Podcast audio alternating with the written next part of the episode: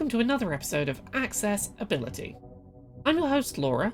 I'm an animated depiction of a white woman with bright blue hair, shaved on one side, wearing a black leather jacket, a black t shirt, and black jeans. I've been publishing weekly episodes of Access Ability for around two and a half years now, with over 125 videos published in this series so far. And in that time period alone, it's undeniable that we've seen incredible strides forward in the quantity and quality of accessibility settings options available to disabled gamers. I started this series a few weeks before the release of The Last of Us Part 2, a game whose release undeniably kicked off a golden era of mainstream attention for video game accessibility. While gaming accessibility conversations certainly didn't start in the summer of 2020, the speed with which we've seen large scale gaming companies adopting increased focuses on accessibility since then has been truly beautiful to behold and I think that deserves some recognition. So today, on Access Ability, I want to take some time to look back over the last two and a half years of video game accessibility and celebrate some of the milestone moments that have taken place since this show began. This video isn't going to be an exhaustive list of every single step forward in accessibility this industry has seen since the show began, but it will attempt to highlight as many major moments as possible to paint a picture of how far we've come in such a short time. There is progress that still needs to be made, but today is about progress that has already been made. Seeing as we mentioned them during the introduction to this video, let's kick off by talking about Sony, a company who have solidly established themselves in the gaming accessibility landscape in the time since this series began. The Last of Us Part 2 marked the start of a major accessibility push from PlayStation, causing ripples that can still be felt in other studios' titles today. The Last of Us Part 2 not only broke ground with features no other AAA video game had previously implemented, but also brought together a lot of best practices seen in other titles over the years into a single cohesive package. From having an accessibility settings walkthrough on the first boot of the game, which included text to speech narration on by default, through to its implementation of accessibility presets for common categories of disability, its extensive gameplay accessibility tweaking options, to its introduction of high contrast mode, and its extensive audio cue system that helped to be playable start to finish by sightless blind players, The Last of Us 2 undoubtedly created a benchmark by which other games aiming to be accessible are still being judged years later. While not every first party PlayStation game released since The Last of Us Part 2 has made the same effort to be accessible, we have seen increasing numbers of PlayStation Studios titles incorporating very similar settings options to similar degrees of success. From the Marvel Spider Man games to Ratchet and Clank to the recently released God of War Ragnarok, more and more PlayStation exclusive titles are embracing features like high contrast mode visuals, increased auto targeting, text to speech support, audio cues, and accessibility settings menus that are available on first boot of the game. While high contrast mode is still thought of by many as a PlayStation exclusive feature, we are finally starting to see other companies attempting to implement versions of the tech in their own titles, most notably 2022's Saints Row reboot. A few months ago, Sony was also responsible for another major step forward in gaming accessibility, when The Last of Us Part 1 remake on PS5 implemented audio descriptions for certain cutscenes, allowing blind players who had been able to navigate Part 2 without assistance, but had missed out on some narrative context, to be able to enjoy more of the game's story in more depth. While there are other games in the indie space featuring more robust audio description implementation, it is still a major milestone to see a AAA game from a major publisher attempt to implement audio descriptions full stop. Lastly, increasing numbers of PlayStation exclusive titles are being ported to PC, bringing with them increased options for disabled players, such as support for accessibility controllers. While these games are releasing at least a year delayed on PC, and it would be good to have some of these options on PlayStation itself, it is still a positive seeing them be brought to a platform that can access additional accessibility tools and peripherals.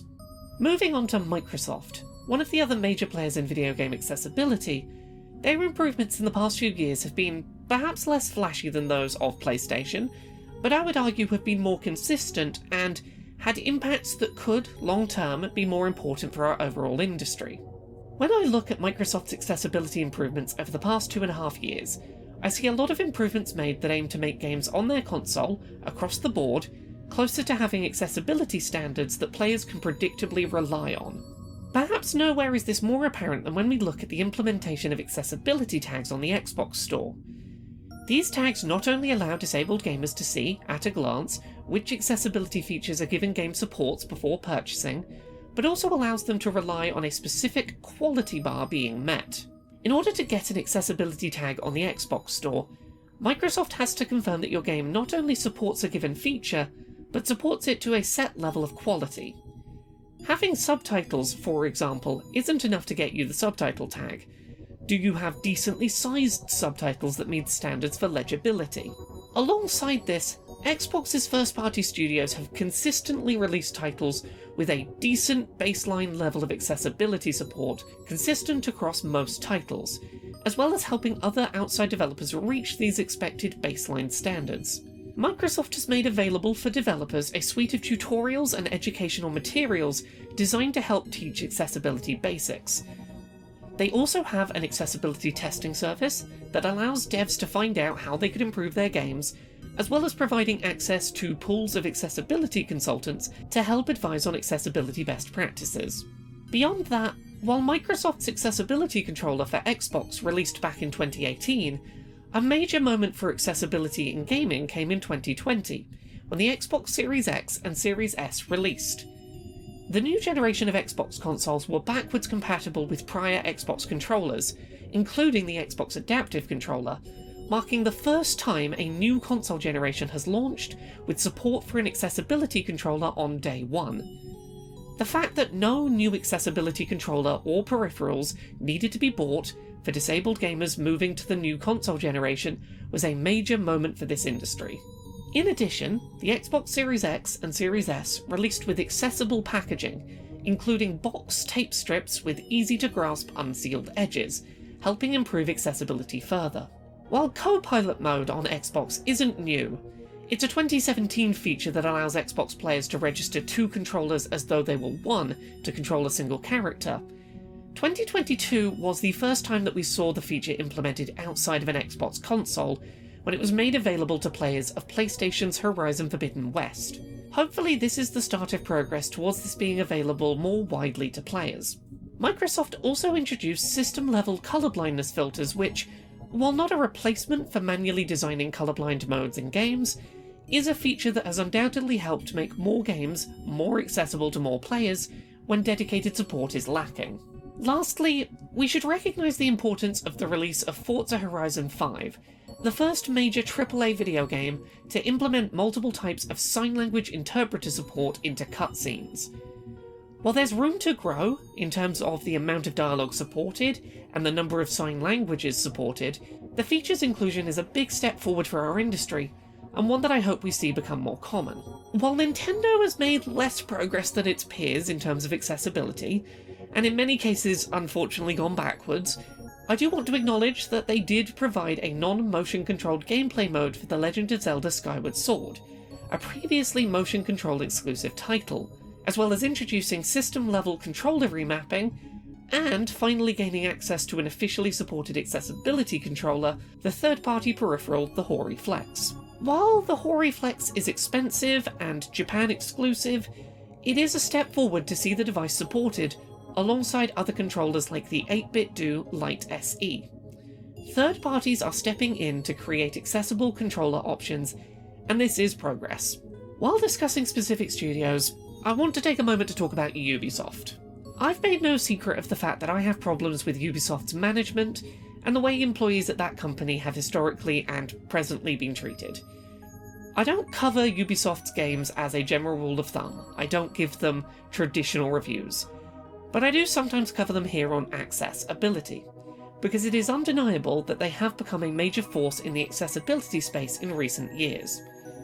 In terms of third party developers, not manufacturing their own consoles, it is notable that Ubisoft games have generally been really good about supporting hugely customizable gameplay control options.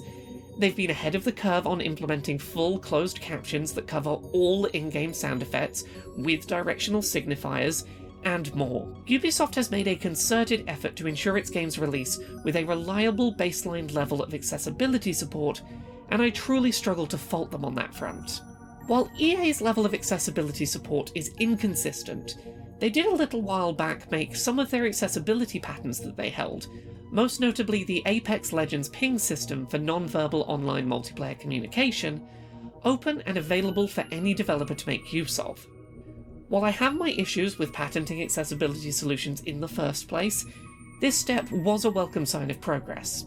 While Capcom's overall level of accessibility support is still inconsistent, it is undeniable that Street Fighter VI is making some wonderful steps forward for the fighting game series, with more accessible control scheme offerings and improved audio cues for blind players. Moving away from discussing specific studios and publishers, while we are still a long way away from accessibility support becoming standardized across the industry, a lot of accessibility support options are becoming much more common and showing progress towards becoming standards. Dyslexia support is becoming a lot more common in video games, with more and more developers opting to include options to swap their default in game text font for a more dyslexia friendly alternative, often Open Dyslexic.